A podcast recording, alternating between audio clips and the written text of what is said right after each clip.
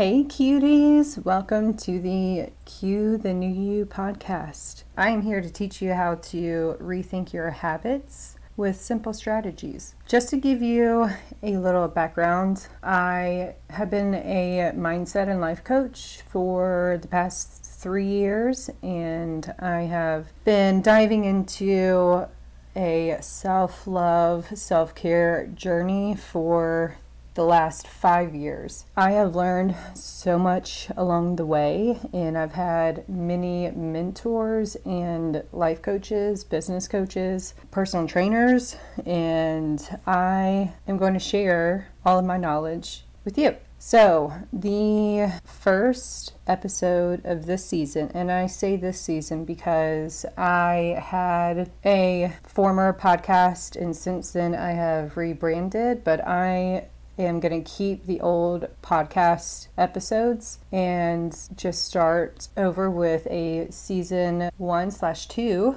of Cue the New You. You can go back. The old podcast was Mindset for Meal Times, and it talks about eating habits and how to improve your relationship with food. Today, I am going to go over briefly what connected the dots for me in order to really implement everything that I had learned for a sustainable change. And I will talk a lot about thought patterns and processing your emotions and habit loops. And the thing that really connected it all together for me was learning about the habit loops. And I first read Atomic Habits by James Clear, and that solidified what I had learned about mindset work and being a mindset and life coach because it talks about the identity based habit versus the outcome based habit. He says, quote, behind every system of actions is a system of beliefs, end quote. And from Atomic Habits, he got a lot of ideas about the habit loop from Charles Duhigg, who wrote The Power of Habits. And I like using I love what James Clear says in his book, and I highly, highly recommend it. But I love how Charles Duhigg makes it simple to follow the habit loop. The habit loop contains three parts, which is the cue, routine, and reward. And James Clear has the habit loop that contains four parts. And I think the less parts, the simpler it is to understand and implement. So I will focus on the habit loop from Charles Duhigg and talk about the cue, the routine, and the reward, but also go over what James Clear discusses in his book as well. They both have to do with keystone habits, habit stacking, how you can't necessarily break a bad habit once a habit is formed, it's always there. However, you can understand the underlying motive behind that habit.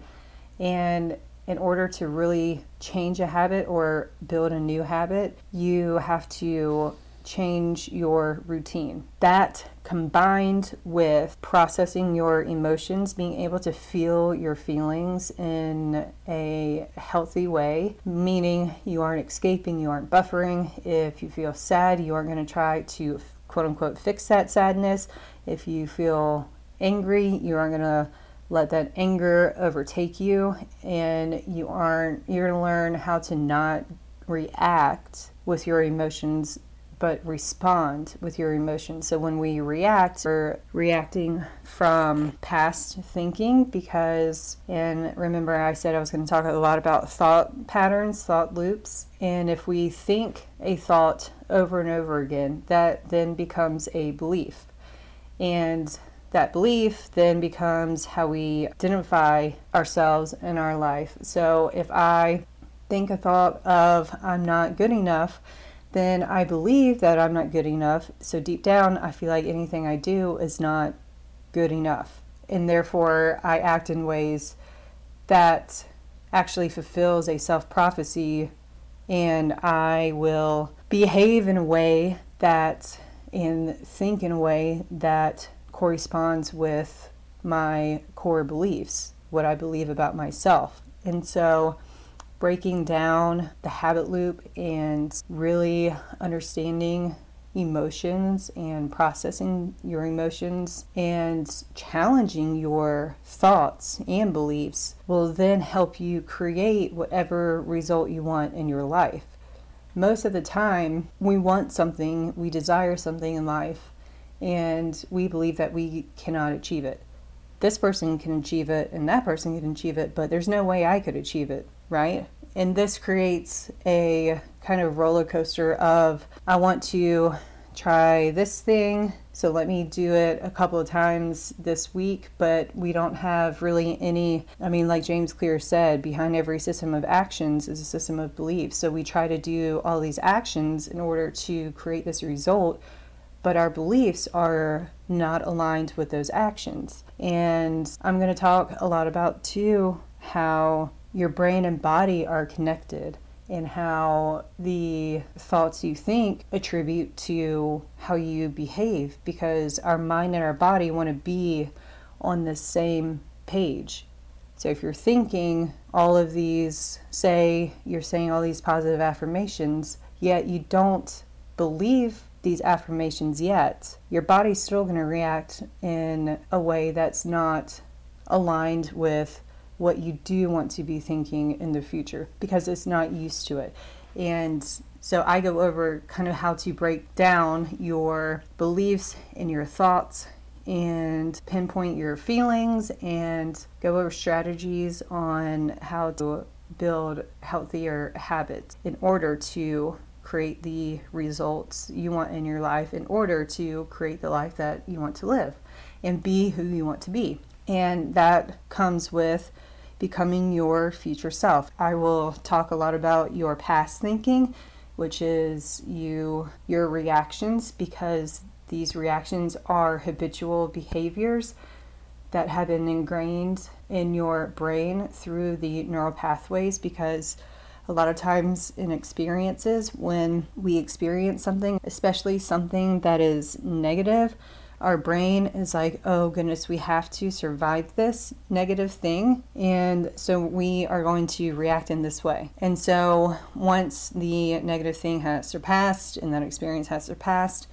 then your brain's like, okay, we have survived this. And therefore, the next time something negative comes up like this, then we're going to react in a similar way because reacting like that has kept us alive and like your brain wants to keep you alive that's why that's why it's difficult for a lot of people to get out of their comfort zones or to really go after a dream in their life because your brain is there to protect you. It does not know the future. The future is uncertain. Therefore, the pre programming in our brain, due to our ancestors and how they used to have to stay in a group, and because if you were exiled from the group, then you had a higher chance of not surviving. And our brain is pre programmed with a negative bias already because of that and because of survival mode. And that's what we call your lower brain, your primitive brain, known as people call it your monkey brain or lizard brain.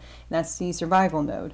So if you're doing, if you're trying to do something nice or do something nice, do something new, you may feel like your voice starts to shake, your armpits may sweat, your hands may sweat, your heart may start to race. You feel uncomfortable.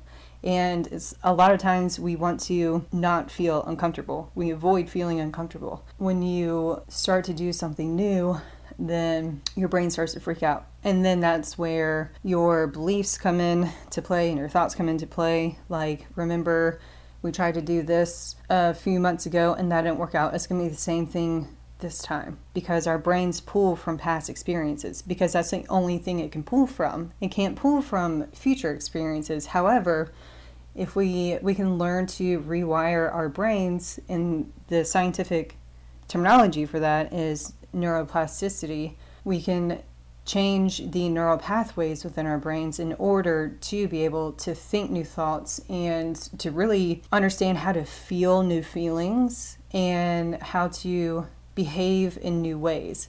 And that means you are going to respond more versus react more.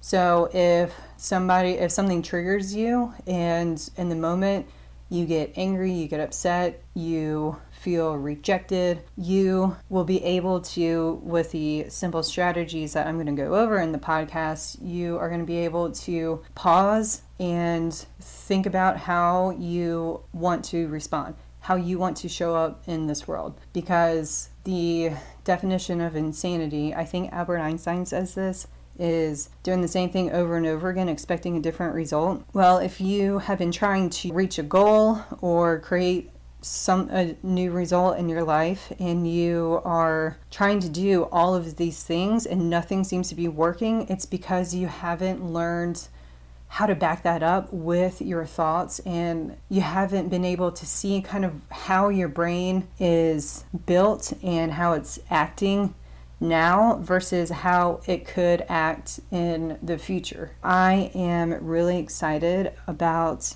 this podcast and restarting this and connecting with all of you. Again, it's going to be a lot about the habit loop and how to build healthier habits and also how to break thought patterns in order to think new thoughts and build up your self belief and your self trust and your confidence, and you will learn how to feel good about yourself and love yourself and love your body because we're also here for that. We want to improve our overall mental, physical, and emotional health.